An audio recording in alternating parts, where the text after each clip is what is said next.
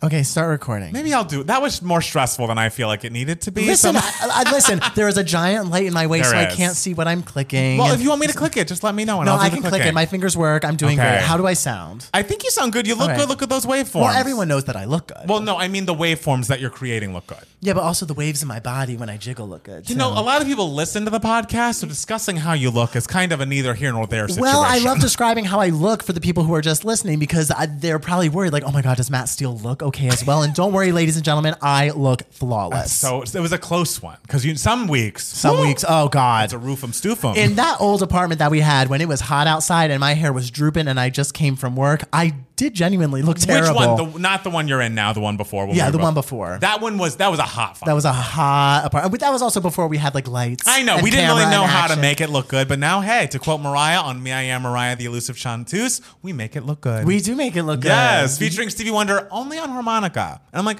you couldn't get him on the mic singing. Well, you know, sometimes people do that. Like whenever a song these days is featuring Elton John, I'm I'm always just like, oh, it's just gonna be piano. Well, that annoys me though. We want to hear the vocal duet, the vocal feature. All right, well, I guess uh, donate to them to pay them more. I will donate to Stevie Wonder or Mariah Carey. to Mariah Carey so she can pay Stevie Wonder she's more. got the money.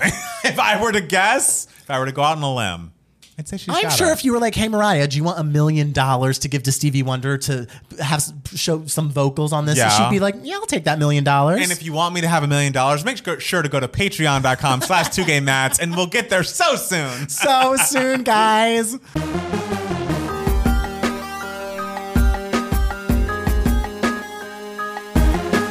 Everybody, and welcome back to Two Gay Matts, the podcast. It's Matt Palmer. And it's Matt Steele. And we're back again, another week, another Sunday. I feel like it's a nice refresh of the week. I, I was thinking today that I think it's nice that we record this on Sunday. It's a good kickoff to the week. It lets us get all our thoughts, our feelings out into the world, and then, you know, travel triumphantly into the future. Ah, yes, spoken like someone who does not work Sunday mornings.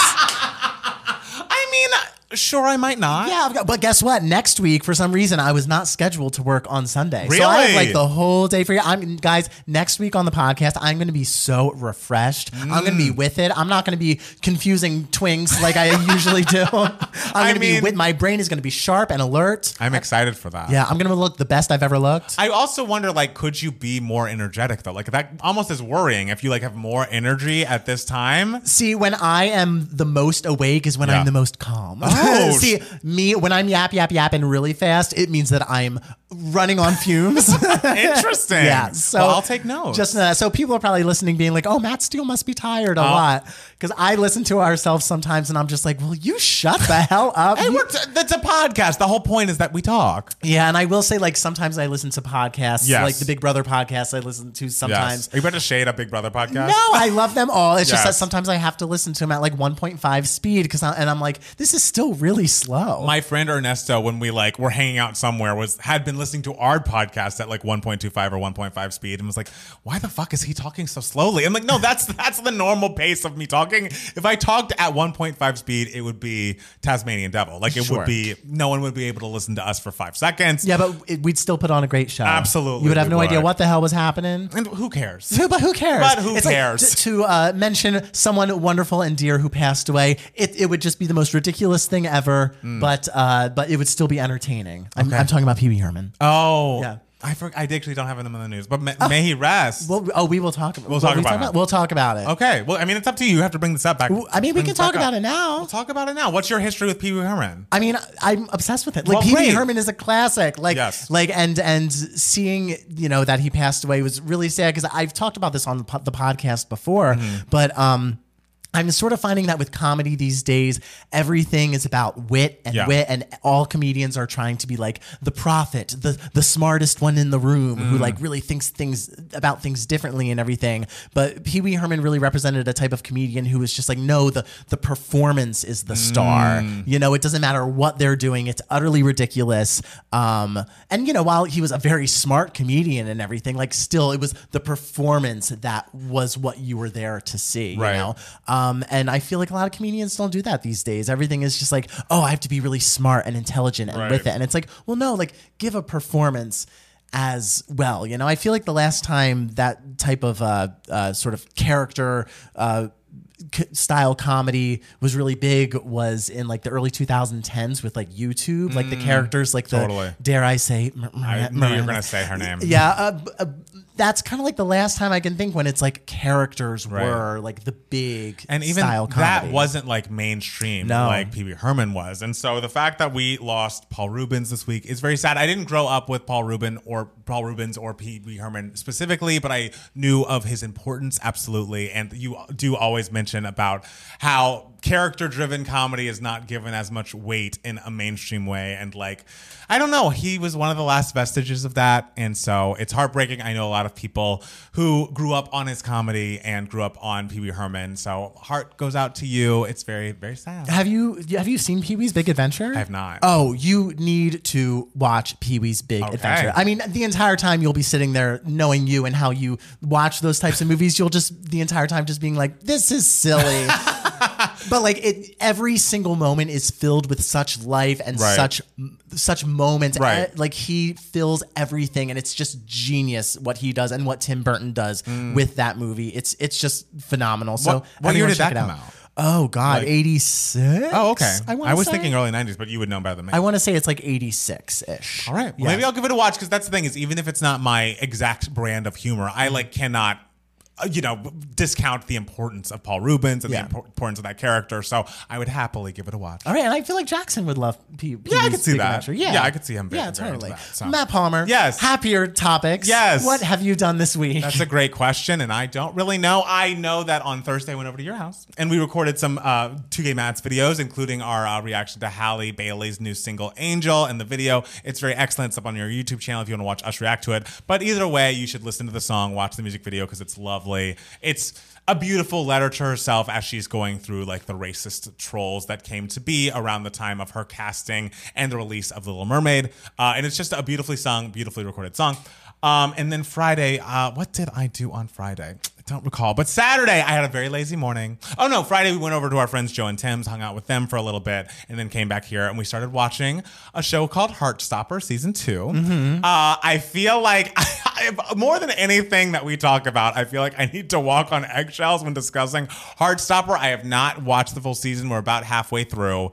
Uh, I did refer to this August being conflict free August because the Heartstopper was coming back. I will say, I'm not done with it. I'm sure in a coming week I'll have more to say, but I appreciate that.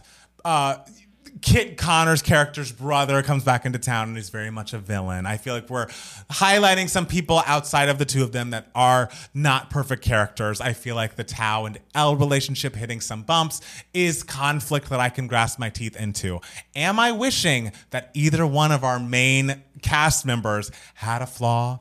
Yes. but I understand it's an important show for a lot of young gays who feel like they, you know, it's like if I had this TV show in high school, XYZ would have happened. And I give you that. I'm not asking for trauma, I'm asking for three dimensional characters. for characters. Yeah, yeah. I'm being nice because I got, people were mad at me talking about our stuff. Well, I mean, well, well, but here's the thing. I Yes. know a lot of people who are. I know some librarians. Okay. I know some uh, writers who are very invested in you know novels for young people, Yes. whether they're middle grade or young adult. Apparently, they're amongst like writer groups and librarian groups Hmm. and everything. There are a lot of complaints that young adult novels, the characters are like the protagonists are so flawless Right. And and they're like okay that's nice because they're these characters that are likable and everything Right. but they're not getting kids to read because they're not mm. finding the characters super interesting so i think that that's interesting that that's sort of translating into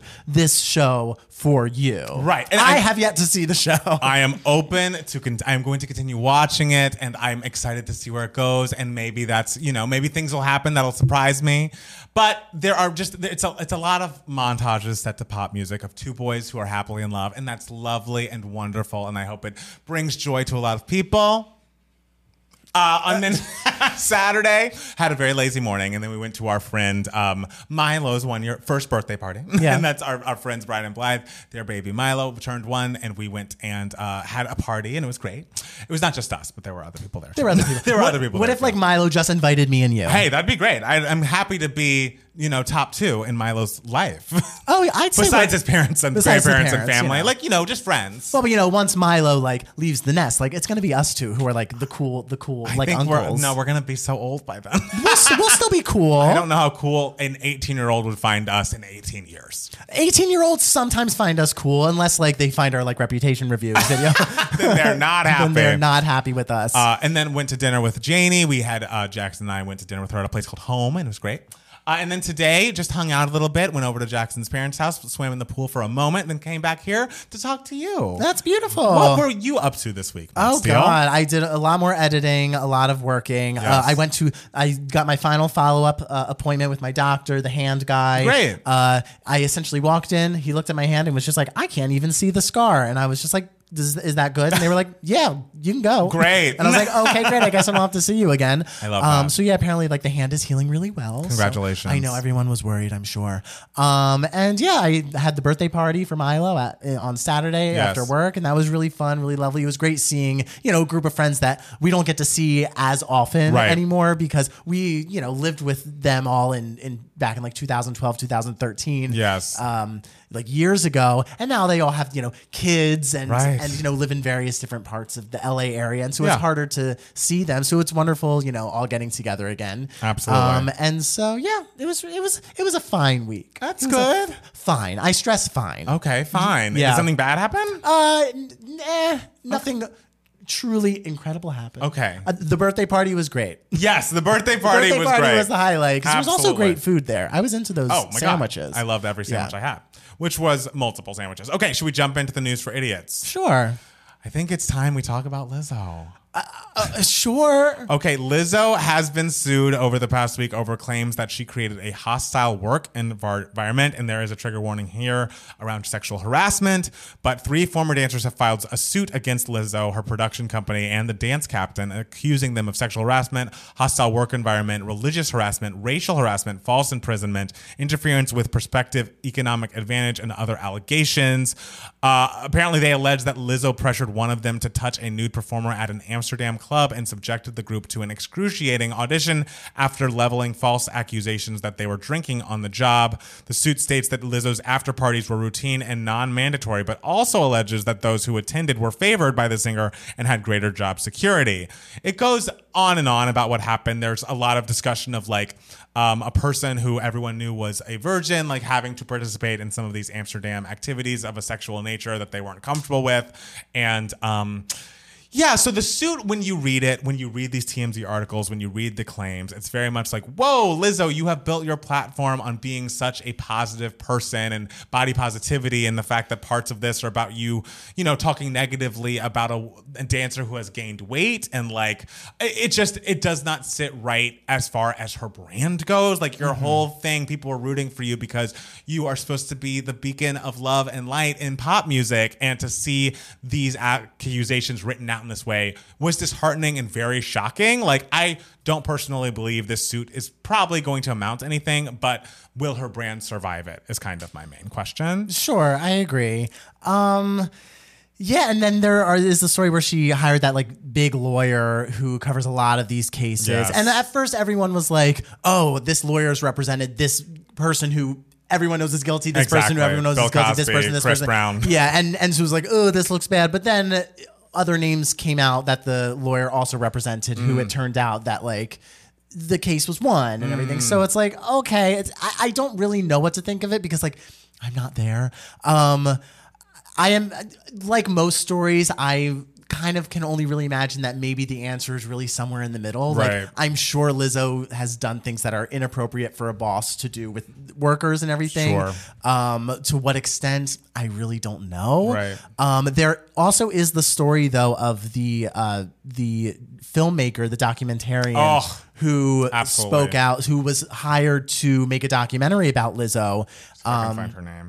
And uh, she said she was there for just like a short period of time working with Lizzo and walked from the project um, and like walked away from I'm assuming a good deal of money Absolutely. uh, because she was just like I refuse to work with this person she is has displayed such toxic negative behavior and Right. I refuse to to make this movie and it's like Right. Okay, well, I, maybe there's some validity to that because I mean, what director who has like who is about to earn a whole bunch of money just to make a documentary about a musician, Mm-hmm. like you're like it must be really bad if you're just if you're choosing to walk away from all that money. I know. high profile project. Her name is uh, Sophia Nahli Allison. She's a filmmaker and voiced her alleged negative experiences while collaborating on the singer's documentary. Documentary via social media. In 2019, I traveled a bit with Lizzo to the, be the director of her documentary. I walked away after about two weeks. I was treated with such disrespect by her. I witnessed how arrogant, self centered, and unkind she is. Um, Allison deemed the whole situation to be shitty and added, My spirit said, run as fast as you fucking can. And I'm so grateful I trusted my gut. And th- I will say, just on, you know, the other side of the coin, two of the dancers who I assume are part of the suit talked to TMZ in an interview that I, as soon as I started watching it, was like, you should not have done this interview. I know. I cannot believe their lawyer was sitting right there, and I like couldn't believe that the lawyer advised them to do this because they were speaking in such vague terms of like there was always a feeling and like a feeling around the camp that if you were not a person who would you know be at Lizzo's beck and call or if you were not a person who always said yes to any of her requests or demands that you might lose out on future uh, job opportunities. But it's like okay, this is a case. I need you to talk less about the feelings and the ifs, ands, or buts. And like, were you fired because you did not do something in that Amsterdam club? Like, that is the sentence that's going to get people on your side. So that video circulating, I think, hurt their case a good bit. Yeah, you know? like because lawsuits aren't won via feelings, Right. You know, or like, oh, it, it was just kind of like an unspoken rule. It's like Right. that's that's not You really need a paper anything- trail, It's not anything that anyone can grasp onto, Right. But but I will say after because after I saw that interview, I was kind of just like, oh wait, and also Lizzo was very vehemently like Right. in her uh, uh, statement, just like none of this is true. Right. Um, and so I, I'm not going to like admit to any of it. Like, and so I was like, because you know, normally sometimes people are like, if I felt anyone feel, if I made anyone feel uncomfortable, like I apologize below. Right. But Lizzo was just absolutely 100% like this is not true. So Right. like, and then I saw this TMZ interview and I was like, oh well, I mean, well, what's going on here? Like, is Lizzo in the right here? But then I heard about this documentary filmmaker who Right. a- has literally nothing to gain in Exactly. coming forward Not a with part this of the suit. information. She is not a part of any sort of lawsuit or anything.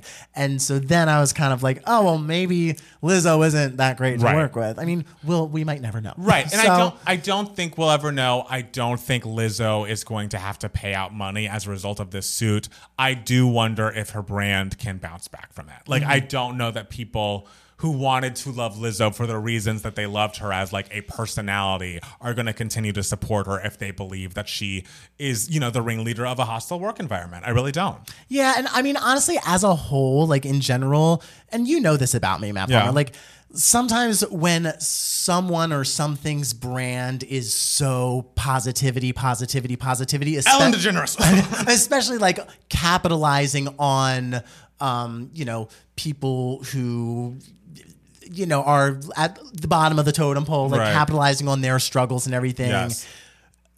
I kind of always proceed with caution Yes. with those kinds of things just because I'm like, uh, I don't like how we're sort of capitalizing on this sort of Right. thing when there are like people who struggle with, you know, their body image and like genuinely struggle with this sort of thing. And so, yeah, I, I always am very hesitant to be in love with that kind of thing, even I- though it is overall like a positive thing. Absolutely I, is. still kind of have questions. Right. And to make your brand be so ultra positive and so ultra uplifting and so like everybody is beautiful and everyone is beautiful, like to make yourself self the spokesperson for positivity, not to, you know, feel bad for Lizzo, but like it feels like a lot of fucking pressure. Like you- Sure. because if you do something like this, if you behave this way behind closed doors, it'll bite you in the ass more than it would if you were if your personality or persona was like I'm kind of like a diva. Like mm-hmm. then this kind of brand issue would not be a problem, but to have built yourself on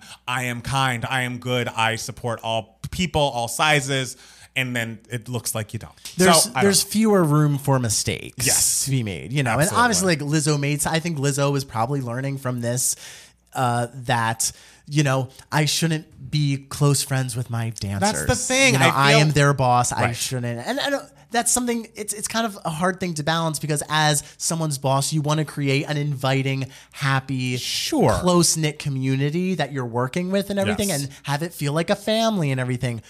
But then you sometimes get yourself into trouble, Right. And like, it's- with stuff like that. And I feel like in entertainment, there's a lot of blurring of that line, but Mm-hmm. like the general rule is like no matter what you work for, who you work for, what company you work for, you're not at a family. You're at a job. Like this, you guys are both getting something out of each other. And having that line be as clear as day is always, in my opinion, the safest work environment to be in. So yeah, she should have friends that are not on her payroll, that, you know, are not I don't know that don't need anything from her and she doesn't need anything from them. Like have people that you can group chat about, like girls, friends in other countries that you can talk shit about, talk about things of a sexual nature. If they're your employee, there needs to be a line, even if you're in entertainment, even if you're like a giant pop star. Yeah. You know? And I mean, I do understand that that might be hard just because you are with these people 24 7. Like you're touring with them and everything. You probably feel lonely. And, and so these are the only people you have in your life, but still, it's something to think about in the back of your head. That's why you got to get that Apple Vision Pro, and then it'll be like your friends are in the room with you. I, I don't know if that's the healthiest I think that's the solution. I think I cracked it. I think I cracked it. You cra- you definitely cracked. I think you cracked the code for all of us living in a problematic future society. I did. Apple Vision Pro. Who needs real friends, guys? No, you can find them all in the metaverse.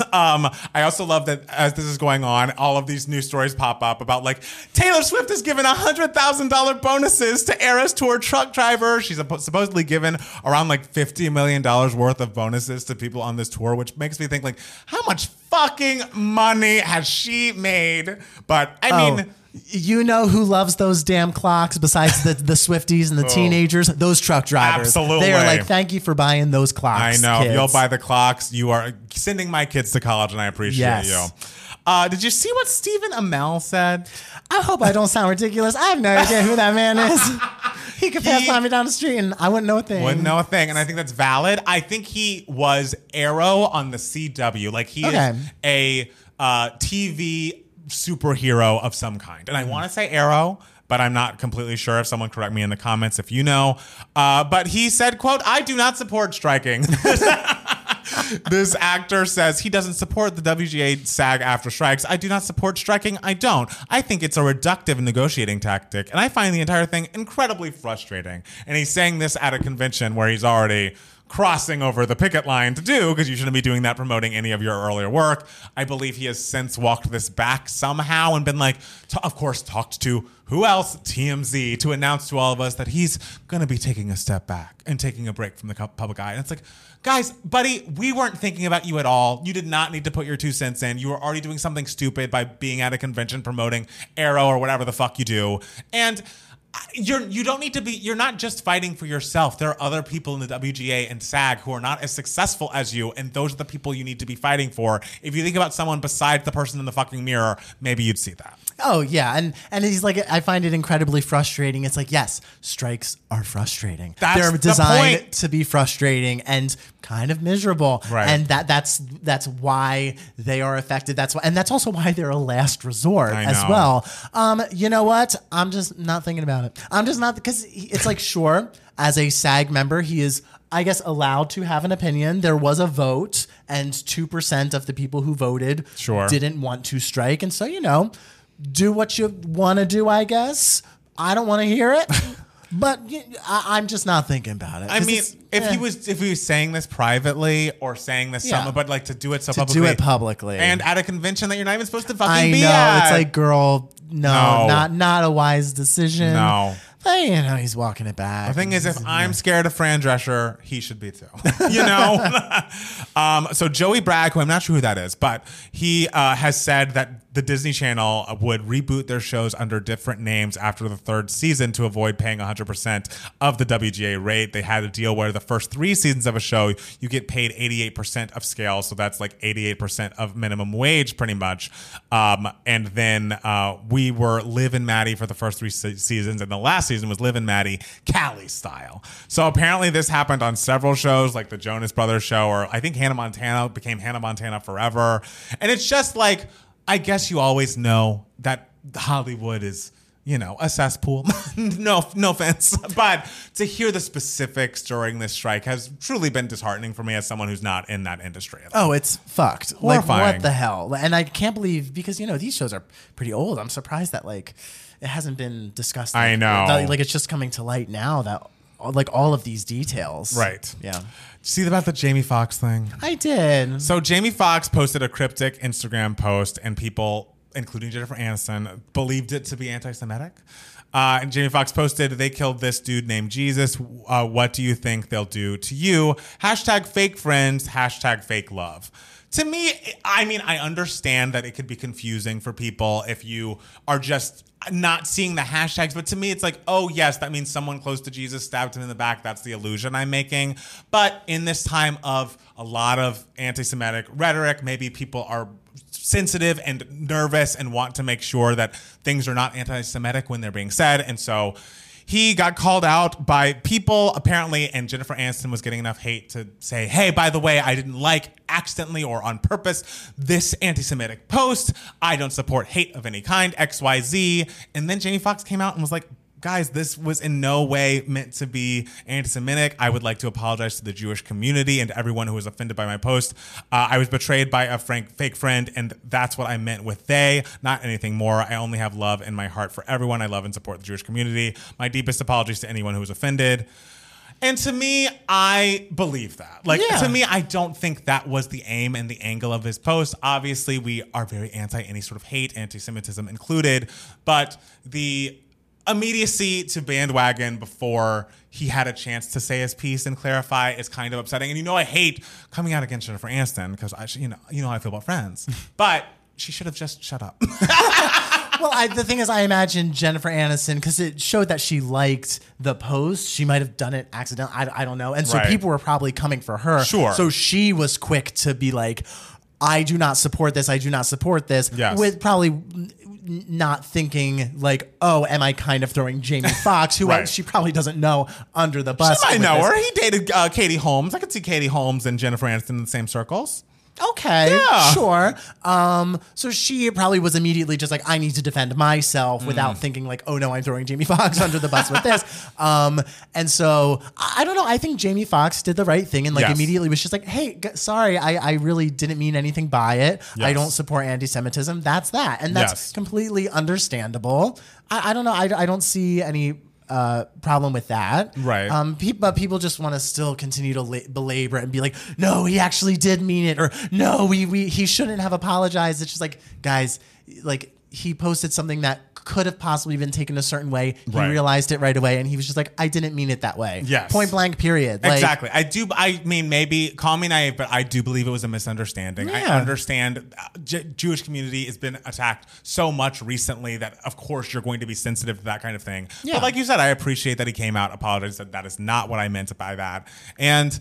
I don't know. I just feel bad for the guy also because he had such a scary health situation recently Mm. and is just recently getting back on his feet. I feel like he posted a selfie video of himself and people were like, You've been cloned. You look different. As if he didn't like almost die. And it's like, what the fuck is wrong with people? Like, leave Jamie Foxx alone, I guess is my my point. Sure, Right? yeah. I think this is also kind of a lesson for you know everyone and celebrities in general. It's just like you don't need to post everything you're thinking. You don't. especially like your personal like drama. If something bad Mm. is happening, like don't be so quick to post. Like.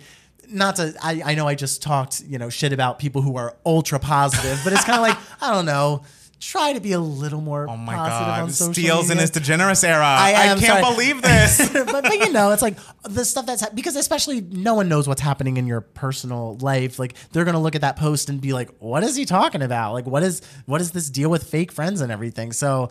I don't really know what you're accomplishing by sort of airing that. Look, this man is sick. He Yes, has I a, he has some feelings he's going through. Post about it, but I guess try to post things in a way that makes it clear that it's not hate speech, which I, I think is doable. I understand it wasn't, but there was some clarification needed. So just aim for when posting, make sure that what you're posting could not be misconstrued as hate speech. Well, and the thing is, everyone has blind spots everywhere. Everyone's Yes. going to step in it. Yes. Uh, everyone's going to do stuff without thinking. So it's completely understandable. I can completely like empathize with that. You know who I can't empathize with? uh oh. Donald Trump getting indicted for the third time. I know I can't empathize with that. I've never been indicted Never three been times. Me neither. I don't or think once. any other president has. Oh, oh, crazy. Wow, it seemed what a criminal. Just what a criminal. And this to Society has been charged with conspiracy to defraud the United States, conspiracy to obstruct an official proceeding, obstruction of and attempting to obstruct an official proceeding. Don't know how those are different, but I'm not a lawyer. Conspiracy against rights. Uh, and Judge Chutkan will be presiding over the Trump case in D.C. She is a Barack Obama appointee. I just want this man behind bars. I really do. And like, I'm hopeful that this time these allegations are, I feel like every time he gets indicted, they just become more and more serious, the allegations. And so the fact that he is still, after all of these indictments, like the clear Republican frontrunner it's like, what the fuck is wrong with you people? Like, I, and it's like, I get it. Ron DeSantis has the chemistry, has the like, uh, charisma of a paper bag. Like he's literally the least charismatic person. He moves like a robot. There's not like if Trump's whole thing is like cult of personality, Ron DeSantis has none of that. And Ron DeSantis always looks so nervous. He's a very nervous looking Yeah. person. He doesn't inspire confidence. I mean, but they're both, uh, you know, on the ballot with their hateful accusations. So you'd think that would be enough to be like, huh, maybe we should go to the person who maybe won't end up in jail. Maybe in the person months? who's at least like somewhat presidential. Ugh, no, neither of them are presidential. That's what I'm saying. Like, if- like, can we find a, a candidate, or um, not we? I'm not a part of this Ah, yeah, I'm not a primary in the slightest. quote but like, can't they find someone who's like at least somewhat presidential, like who like- can at least put on the role and act it relatively well? But it's like they now know the bread and butter of the Republican Party is the hate. Like they need someone whose whole basis, the core of themselves, is hating other people. And so, you're, how are you going to find a presidential person with that kind of core? Y'all have a have a problem. well, I wish the mm, I'm not gonna. Even say America has a problem. America has a problem. And it's y'all. It is fucking y'all. But in Canada, things are okay, but a little heartbroken for Mrs. Justin Trudeau and Mr. Justin Trudeau as they have announced their separation. Justin posted to his Instagram, uh, Justin Trudeau, Hi everyone, Sophie and I would like to share the fact that after many meaningful and difficult conversations, we have made the decision to separate. They remain a close family with deep love and respect for each other and for everything we have built and will continue to build, and for the well-building, well-being of their children. They ask for their respect and their privacy. Sad. Could this thing happen in America? What? like a like a president or a prime minister, or whatever, Right. Um, a head of state of sorts, like getting a divorce, like, While in office. while especially it while would be office. the hugest news because Sure. it's like we still have that puritanical shit like running Yeah. through our veins. But to me, it's like, I mean, I obviously don't know what's going on in the Trudeau's household, but if people aren't happy, like it's going to be better for all involved if the separation occurs. Sure, and I would want my prime minister or president to be as uh, have no stress. No, so if there is agree. if there are rifts, if there's a problem, if there's like trouble in paradise, Right. it's just like okay, let's just like separate Right. so we can concentrate on the country. Yes. and you know, ooh, so he's like single now. Do you think I could be like first lady of Canada? You should give it a go. You know, I mean, guys. Pete Davidson hasn't called yet, so exactly. you're free for Justin Trudeau. What, wouldn't that be wild if I became the first lady of Canada? It, it would be wild. I mean, Oh, do you think I could get on Big Brother Canada? Because I would have to like be a dual citizen probably, and then I could apply for Big Brother Canada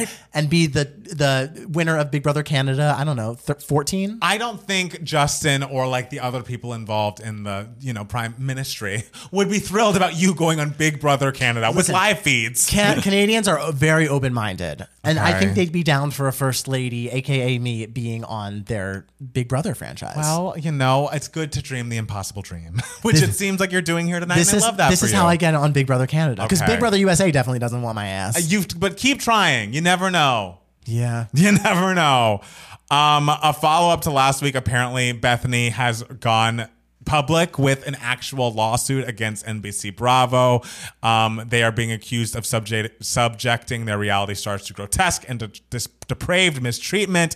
A strongly worded letter sent by legal eagles Bryan Freedman and Mark G- Geragos, Gar- I don't know how to say his name, to NBC's Bigwig Counsel and obtained by Page Six, accuses the networks of making deliberate attempts to manufacture mental instability by plying their talent with alcohol while depriving them of food and sleep, as well as denying mental health treatment for those displaying obvious and alarming signs of mental deterioration. The letter also accuses Bravo and NBC of distributing and or condoning the distribution of non-consensual pornography and calls out the distribution of revenge porn, though it doesn't go into specific details. Supposedly there are 80 reality stars behind this willing to tell their tales, and I must say in reading that paragraph, the discussion of revenge porn gets me thinking of Raquel on Vanderpump Rules because when that story broke with the night it happened when Ariana found an illicit video on Tom Sandoval's phone, Ariana sent it around to the rest of the cast. Hmm. And I can think of no other Bravo related like revenge porn thing. And the thing is, by the time it aired, the nature of what was on that video was taken out of the episode. The fact that it was shared amongst the, te- the cast got taken out of the episode. It just was like, and I saw a video and it was like a very weird cut. So I feel like uh, Raquel is not se- uh, filming this next season of Vanderpump Rules. And my theory is that she's a part of this lawsuit that Bethenny and others are coming against Bravo NBC for.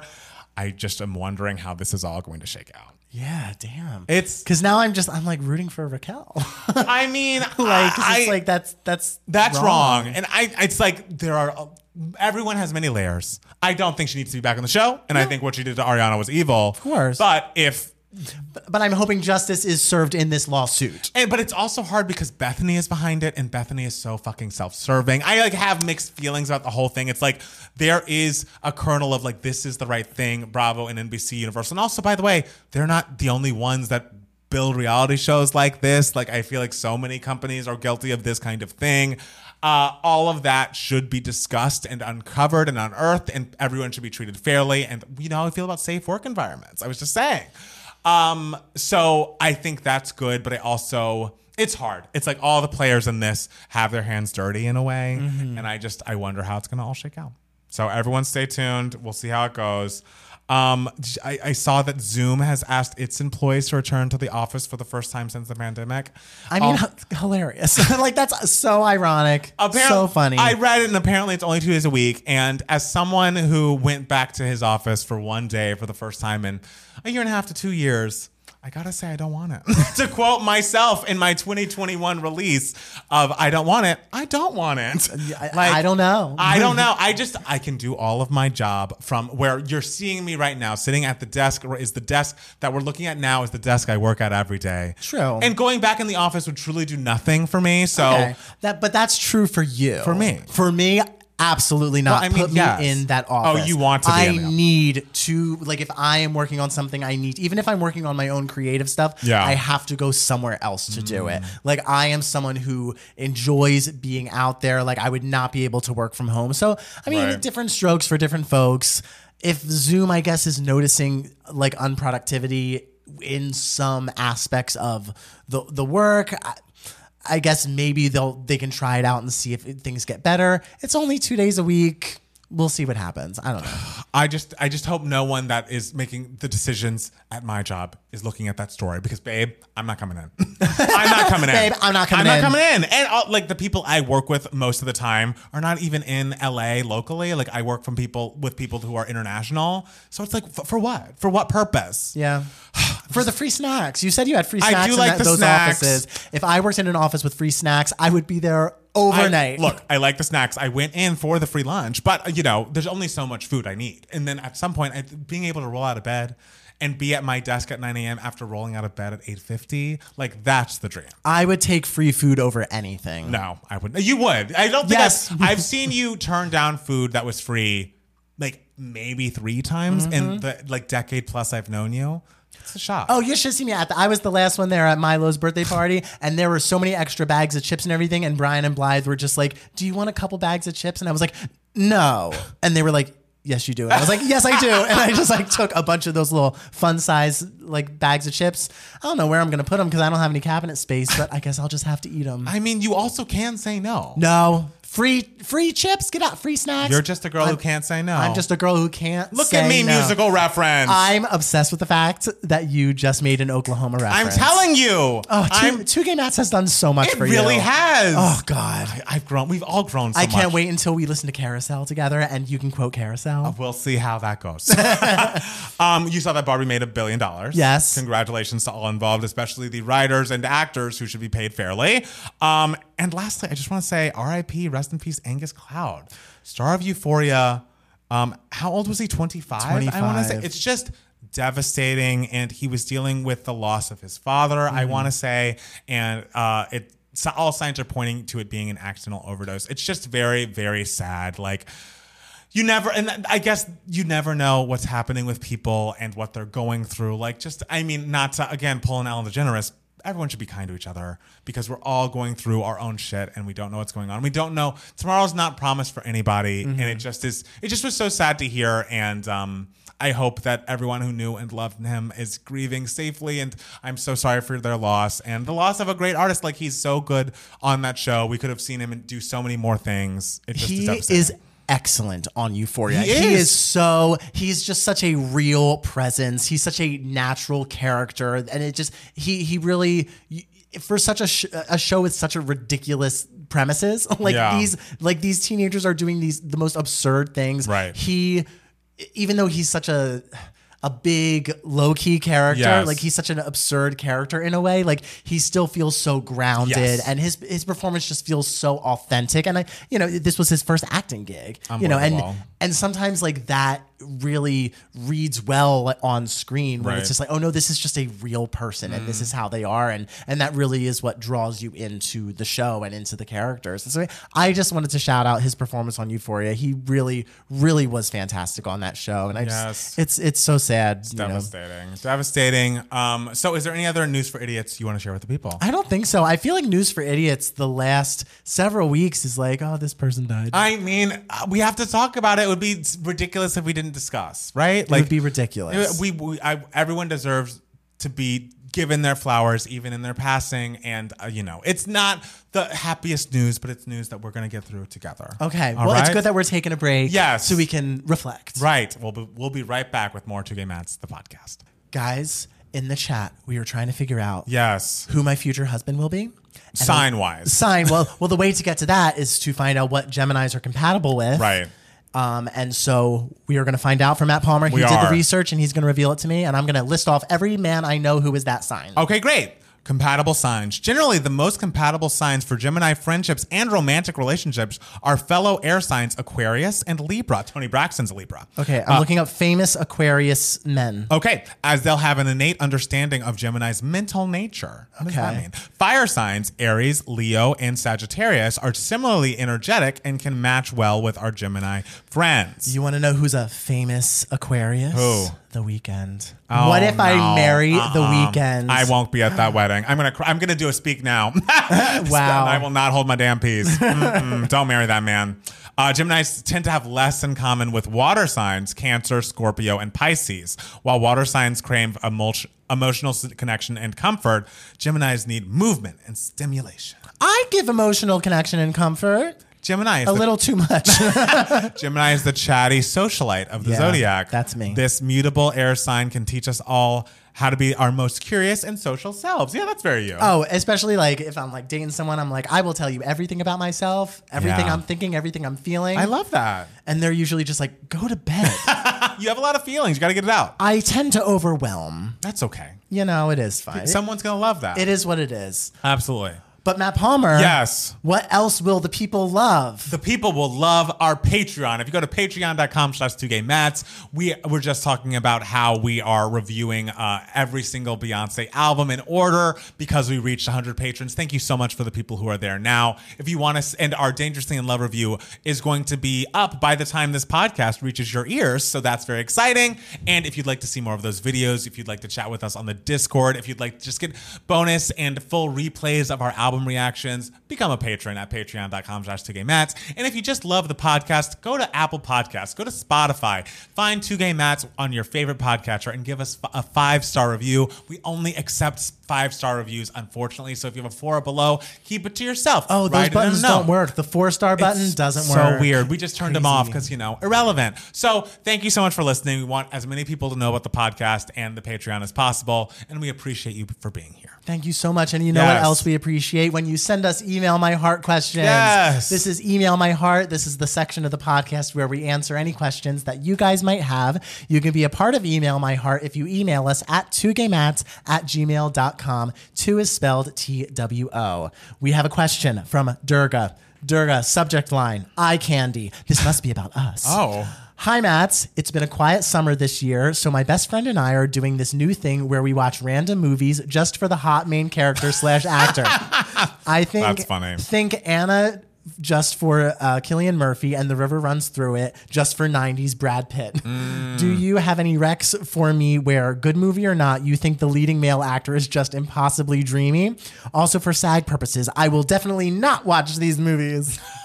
No, SAG says you can watch them, just don't encourage others to watch them or don't promote them. I guess. We're, we're encouraging people to watch hot SAG actors. Absolutely. Um, I mean, you mentioned Brad Pitt, and I haven't actually seen Thelma and Louise, but I've seen clips of him in that movie. Unbelievable. I also think him in Fight Club very hot, and I think Dermot Mulroney in anything is was my '90s fave. I most frequently watch him in um, The Family Stone, which you know is my yearly viewing, um, and so I enjoy that. I you know haven't seen any of the Creeds, but you know I feel about Michael B. Jordan and how I used to feel about fucking. Um, who is the guy who uh, Jonathan Majors. Jonathan Majors. He's in Creed three, and I saw, the thing is, I saw all of the like paparazzi pictures of them on set, and was like, amazing, amazing, great job, great job. But now it's like I can't. Now it's nothing. I'm sorry. I'm sorry. But it was only he was only around for a short period of time. I know it's just so weird for someone, and also everyone in Crazy Rich Asians. Oh, that's yeah. not the most beautiful cast of people. gorgeous. Yeah. gorgeous, unbelievable. I'm a very I I don't I I never knew that people really did this, but like a lot of people sometimes go like watch things just because someone is hot. I've never been able to relate to that. I don't know. I'm always like I can Google them and look at regular pictures of them. Remember that sitcom I watched with the guy from Law and Order? Uh, Oh, you were obsessed with him, Chris Meloni. Chris Meloni. You were obsessed with him for a period of time, he- and I was like, he's been famous for a while. It's interesting that you're just getting on this he's hot bandwagon But now. you know, I'm not watching Law and Order. So when he was on a sort of network comedy, I was like, oh well, I should give this a watch. I should, I should give uh, this a watch. Exactly educational. And my memory is that it was good, um, but I definitely remember he looked great now. Uh, so as far as my choices go, there is literally no one who has ever been more appealing as a potential husband in film or television than Sean Astin in the Lord of the Rings movies. You and Sean Astin. Samwise in the Lord of the Rings movies is the perfect man. Like that is the type of guy I fall for. Like just mm. sweet best friend, little hobbity, like Little hobbity. little hobbity. Like everyone knows, like my heart melts whenever he is on screen. It was my first celebrity crush. So I recommend the Lord of the Rings. Wow, movies that's a- if you want to see some hot actors. Hey, everybody likes what they like. I don't know if I could pick Sean Astin out of a lineup, but I've heard his name so many times only from you. He's the adorable one with the splashy S. Are you talking about Lord of the Rings?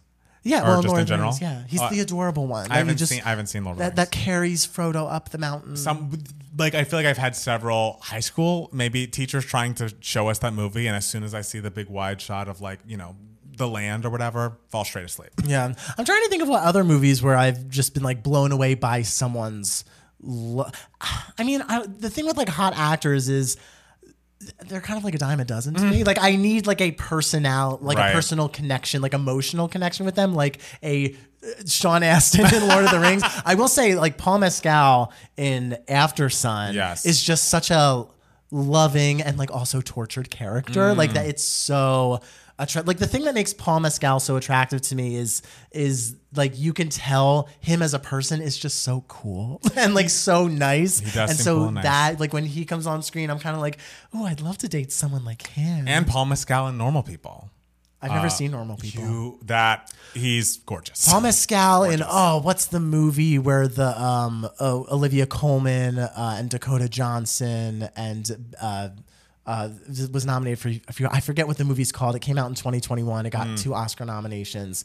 Um, like Jessie Buckley was nominated as well. It's a great movie, The Lost Daughter. Okay. Um, I think that was the first thing I ever saw him in, and immediately I was just like, he seems like a sweetheart. it's like, and even his character, if I remember vaguely, is supposed to be like a like a little, not necessarily douchey, but like he's, you know, does some things not great. Yeah. From what I remember, I could be wrong, but I'm still just like, but that you can tell that actor's a sweetheart. Well, I love that. Yeah, so I I'm more like personally emotionally attracted to actors in movies than like oh this person's hot because like they're all if they weren't hot they wouldn't be in a movie. That's true. It's a prerequisite. It's pretty much a prerequisite. Like I would not kick anyone famous out of bed. Like let's get real. Um, so the next question. Yes. I don't know if it's a question, but it's more of a dragging. it's from our dear friend Brian, who we saw this weekend because his son turned one years old. It's true. Uh, those of you may remember, may recall, last week There was some set piece confusion. Matt Palmer had a question. I did. That I thought was a silly question. uh, he asked, What is a set piece? Yes. And me being the theater person with the theater background. You also have a film. Okay. You're a film producer. Listen, Let's I be am serious. I am self-taught in the film industry. Okay, I, okay. I I can't say that is my background because Okay. theater will always be my background. And in theater, a set piece is what it fucking sounds like, a piece of set. But And so apparently I was explaining to Matt Palmer, like, why are you confused? A set piece is a piece of set. Apparently I was completely wrong. Yes, And then when we, even when we corrected ourselves in the podcast last week, I was like, oh, it seems like maybe it's a Marvel thing. Like people in the chat are saying it's like, oh, like a Marvel sequence. Apparently that was wrong as well. apparently we just made fools of ourselves. you keep saying podcast. we, and no, no, you. Girl, you were a I- part of it. I am a person who didn't know something and asked a question of someone who is a film buff, a super film person. So I'm not going to put myself as a very much a novice in the film arts in the we category. So it can be a royal we if you'd like. I feel great. This is two gay Matts. We go down together. All right. Okay, So fine. Brian says the set piece of it all. Hi, gay Matts. I'm pretty surprised Matt Steele did not have the common film definition of what a set piece is. Got It- him. It, basically just refers to a big elaborate scene or sequence of scenes with a big set that is essential to the scene, but seems to refer to several things, and then gives the whole Wikipedia um, definition. He says, so in Barbie, my perspective would be that the biggest set piece scenes are the opening musical sequence and the beach war. But see, Hmm. my thing is, it, it's a it's a sequence. I call those things sequences, which Brian also does in this explanation as well. I love It's you, a you argue with the definition. Like Listen. set piece clearly is something to people. It's a sequence. You can't disagree with the definition. Unrelated, I think you guys hit a new record for using the phrase "the blank of it all" in your latest episode. Thank I- you. I, estimate seven to ten times, and I actually haven't even finished listening to the episode yet. You know, actually, one of your listeners might chime in and tell you what a set piece is before the episode ends, and I wouldn't know it yet.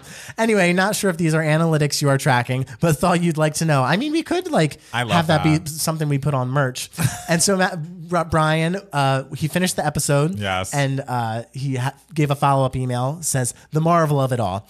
Okay, I've listened to the full episode now, and you did get closer to the common usage. However, Marvel did not invent the phrase set piece. This phrase has been used for decades in the industry. If we want to attribute the concept to someone, it's probably Alfred Hitchcock, who believed every film should have three set piece scenes. A fact that I learned today from Set Piece Wikipedia page. Alfred Hitchcock, who's that? Never heard Never of heard of him. Alfred Hitchcock, Alfred Hitchcockamania. How many number I- ones does she have? How many number ones does she have? Zero, I bet. No, Mariah. Yeah, I, I think we should get rid of the term set piece and call them what they are sequences. I am happy to have learned something. Thank you so much for all the feedback. Two different perspectives. Two different perspectives. Matt Steele. Yes. I have a question for you. Yes. What's been giving you moments, darling? Okay, so two things. Yes. I saw Oppenheimer this week. How is it? It's great. It's so smart. I love how Christopher Nolan, like, you know, my thoughts on movies that feel like a, a big long ballet. Mm. There is not a moment of silence in this movie except for like some key important moments. right. Um, and it the way he uses music just throughout the entire thing, it's constantly moving. It's it's constantly engaging. I will say it is also like three hours of men saying other men's names over and over again. I saw you tweet that, and I'm like, that makes me feel like I shouldn't see it. Literally every scene is just like two guys talking together. Like, well, Bradberg says, well, Hitchens says this. well, Michael says this, and it's like, okay, wait, wait a minute. Let me oh, oh, let's take a pause. I need to like connect the dots because all these men also have like these jobs that are not just basic jobs like senator or Hmm. like soldier or something. They all have like very specific roles in this uh, movie. Okay. So sometimes I am like, whoa, whoa, whoa, let's let me try to figure this out. But then at the end, it comes together, and I'm like, okay. Got it, but it, it is just very funny. It's a lot of men saying each other's names. But you, you, know what? I would like it? Uh, oh no! oh no! No! No! No! No! No! Okay, good to know. Thank I, you. I, I, I enjoyed it very, very much. It's very smart, very well done, and everything. But I don't know if it's for you. Okay. But I, you know, I always encourage you to uh, broaden your horizons when it comes to cinema. Sure, and Yeah. I did with learning what a set piece was. Yes, exactly. Yes. You are on your way to loving Oppenheimer. I will give you a couple years before you might start to love Oppenheimer. Fair. Yes. But you know what also is just an endless cycle of a bunch of people saying each other's names over and over again. What is that? Big Brother. Oh Lord, I forgot. I literally forgot we were talking about this. Sorry, go on. I have Guys, to get my head around it. It's it. everyone's favorite time of year. Big Brother has started. And I have to say, this year's cast is fucking glorious. They are so, every single one of them is so likable. Every single one of them is playing the game so hard. There are so many messy people. I'm in love with it. The premiere happened on Wednesday. And uh, the premiere, I will say, was a little slow. Okay. It's uh for the past couple years they've been doing live move-ins, which Hmm. the fans really are not a big fan of because it's a lot of like people entering and not knowing what to do and sort of Julie being like, "Are you excited?" and they're like, "Yeah," because they're like afraid to talk, Right. Because they're afraid they're going to do something wrong because they're on live TV. And they did these like competitions that one of the competitions was like they had to like pull this thing uh, where they had to like kick themselves in the butt like a hundred Mm-hmm. times, and whoever like did it the slowest was nominated. Oh. like it's, it was very silly. But one of the competitions was they're laying down on the ground, holding on to a um, like these handles, and they're being dragged by their feet by like Mm. this rope. And it's supposed to be like an endurance competition, but it's happening on live TV. So, and you have no sense of like how hard they're being pulled and they're face down. So you can't even see them making faces going, uh, uh. And you can tell that producers thought that like the competition would be a lot shorter than it ended up being because Julie Chen was there just like, Wow, you guys sure are hanging on. It was like it was like 10 minutes of silence and watching these people get pulled, but you didn't know how hard they were getting pulled. The, the the premiere was a mess, but that's why I love Big Brother. The cast, I'm just like looking at the feeds, following the feeds. They are so much fun. First of all, the house is evenly divided down the middle, which we all love. That's good. There's not like a big alliance that's taking everybody out. Yes, and like uh, there is Cirie from Survivor, who's like a Survivor legend who everyone loves, um, who has entered the house um, as sort of like the special 17th house guest or whatever. And there's a rumor that there's going to be an 18th house guest. There's suspicion that it's Derek X from Big Brother 23, but no one really knows for sure. Um, so in the uh, premiere, you just see like Cirie, like they walk into the house after the competitions, and Cirie's just standing there, and you can tell that some of them have no idea who she is. Right. and like they're supposed to be excited, but like they don't know what to do. They're just like, "Who's this woman?" but um, there's a, a woman named Izzy. She is a lesbian flautist, and she Specific. grabs this guy who is actually Cirie's son, who is also in the house. Mm. She grabs him, and she just um, on live TV, but you don't hear it because the credits are rolling. You see her go.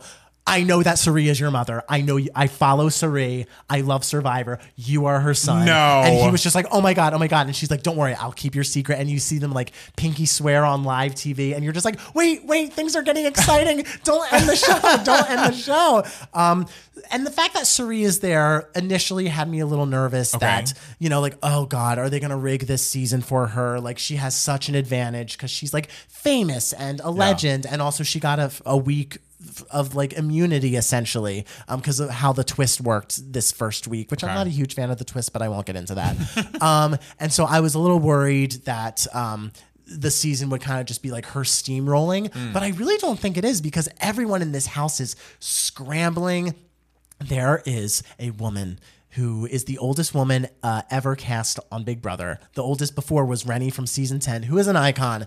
Uh, but her name is Felicia Cannon, and she is 63 years old. Wow. And so she is just one of the best casting decisions they have made in so long. She is so much fun. You, her, she has the biggest cackle.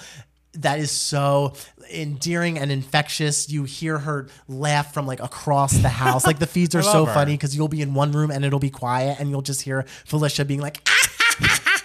She's so great, and she, she fell into the uh, jacuzzi Okay. uh, yesterday, and uh, because they opened up the backyard, and you watch them ex- like run around the backyard because they're excited to be free, and then you j- hear a, s- a small cackle, and then and you hear Wooder like hitting a microphone, and everyone going.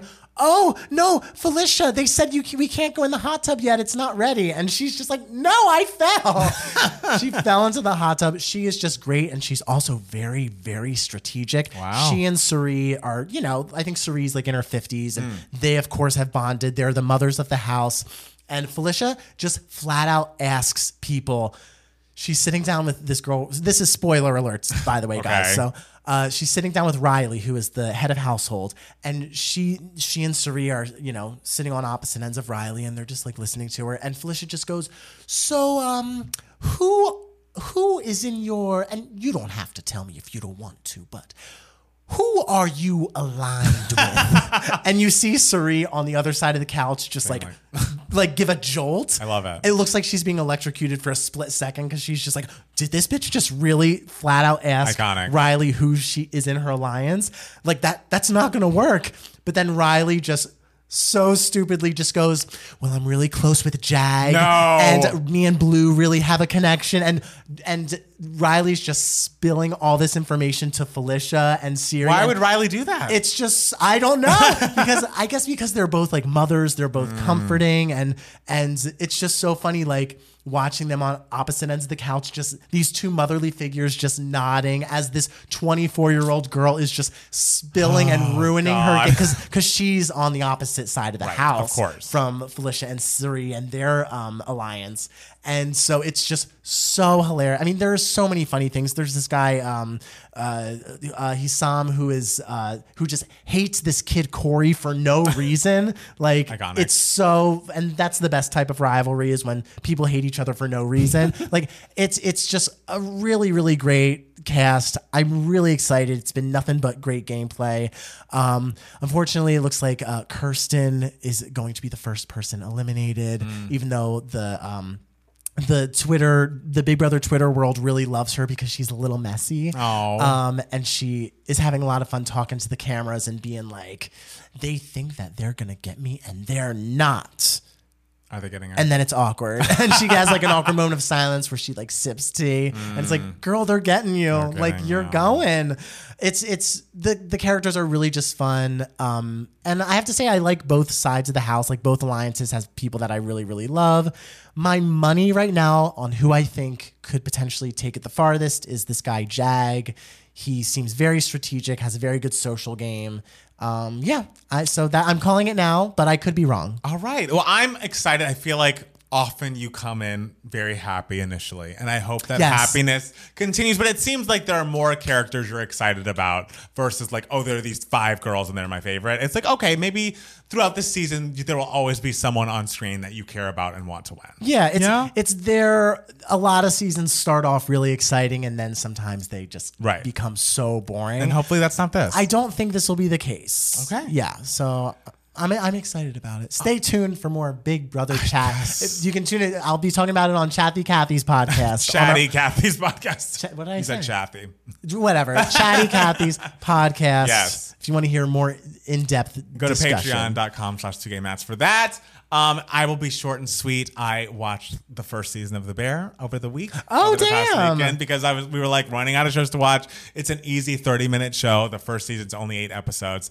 And the rumors are true. It is excellent. And it's also very fucking stressful. Like every the first like three or so episodes, I was like, I maybe cannot watch this. Like it just makes working in a kitchen look like hell. Sure. Like the amount of stress and like anxiety and the like the orders coming in so quickly and having to fill it just made it I was like who would want to work in a kitchen specifically but you know no shade a little at a restaurant it just seems like so much pressure and so much like immediate work that the time is always ticking down. Also, of. a lot of heat. It's very, it's very heat. hot. You're I- very hot. I don't think I'm built that way. I will say, as the season went on, there were lighter episodes. It was so great getting to know some of the people who worked in the kitchen better and like their own solo journeys. Uh, Jeremy Allen White uh, does a great job, as does our, our friend who was also in theater camp. Mm. Um, I need to look up her name. She's amazing. Uh, Ayo Edebiri, excuse me if I've said her name wrong, but she is so funny and uh, like just winning. Like she's someone that you're rooting for the entire time, even though sometimes she does things where it's like, girl, that's not that's not it. Uh, but I very much appreciated her, and I feel like there's also a pastry chef, and this isn't a spoil because it's truly just conjecture on my part because I'm only one episode into season two. I think the pastry chef and she are gonna have a thing. Hot. Like they seem to be like they res- and the they, she, they basically come in and like Jeremy Allen White and she are coming from like a high end world and they're taking over this restaurant that used to be owned by Jeremy Allen White's brother, but he passed away tragically and so and left the restaurant to him. And so he's coming back and trying to transform this like Italian beef, very scruffy Chicago place into like an upscale restaurant and like trying to put measures in place to make it more like, you know, the upscale restaurants he's worked in in the past. And a lot of the people who have worked there don't want to change their ways. They've been there for decades. Like, why are we changing this up? What's happening here? And to see those people work and get excited about their work kind of for the first time and like, oh, I'm now improving. Like, there's this one woman, um, I think the character's name is maybe Tina, I forget, but she is such a fucking bitch to our friend who is coming in and trying to make things better. I, the character that Ayo plays, and just trying to make things better. And she's so rude and awful to her. But as soon as finally they break down that wall, they're so lovely together. And so I'm excited. We've begun season two, and I've heard people making comparisons to This Is Us, which we all know is my show. Wait, And- the bear compared to This Is yes, Us? people are like This Is Us are like it takes a heartwarming turn in season two. Okay. And I'm excited for my heart to be warmed because they had some moments of that, but like the beginning was so stressful. And then there were like a couple of episodes in the middle that were stressful. Then that finale episode was so stressful. So I, I'm excited for them to catch a break and for me as a viewer to catch a break because I'm interested, I'm invested, but I just want to be a little bit more heartwarmed, a little more uplifted. I know I just shat on uh, Heartstopper for being too uplifting. there's a happy medium. We don't want to go all the way to Lizzo, Ellen DeGeneres level, but there's a happy medium. Well, you know, there's a happy medium to positivity. absolutely. Yes. I I will say though the thing with you know uh, the heartwarmingness of a show, it's like the heartwarmingness comes later after you've established the stress. yes, and maybe know? that's what's happening. Yeah, and, that that is good character building. Absolutely. I will say. It seems like the bear and Oppenheimer are very similar. Okay. Very stressful. Yes. Very high pressure situations. Yes. A little bit of heat. a little bit of heat. A little bit of heat. A little bit of heat. Yeah. Well, guys, this was so great. Thank you guys so much for listening, for watching. Um, is there anything else you want to tell the people before we say goodbye? I don't think so. Thank you guys again. We'll talk to you next week around this time at 2 Gay Matts the podcast. Bye. Bye.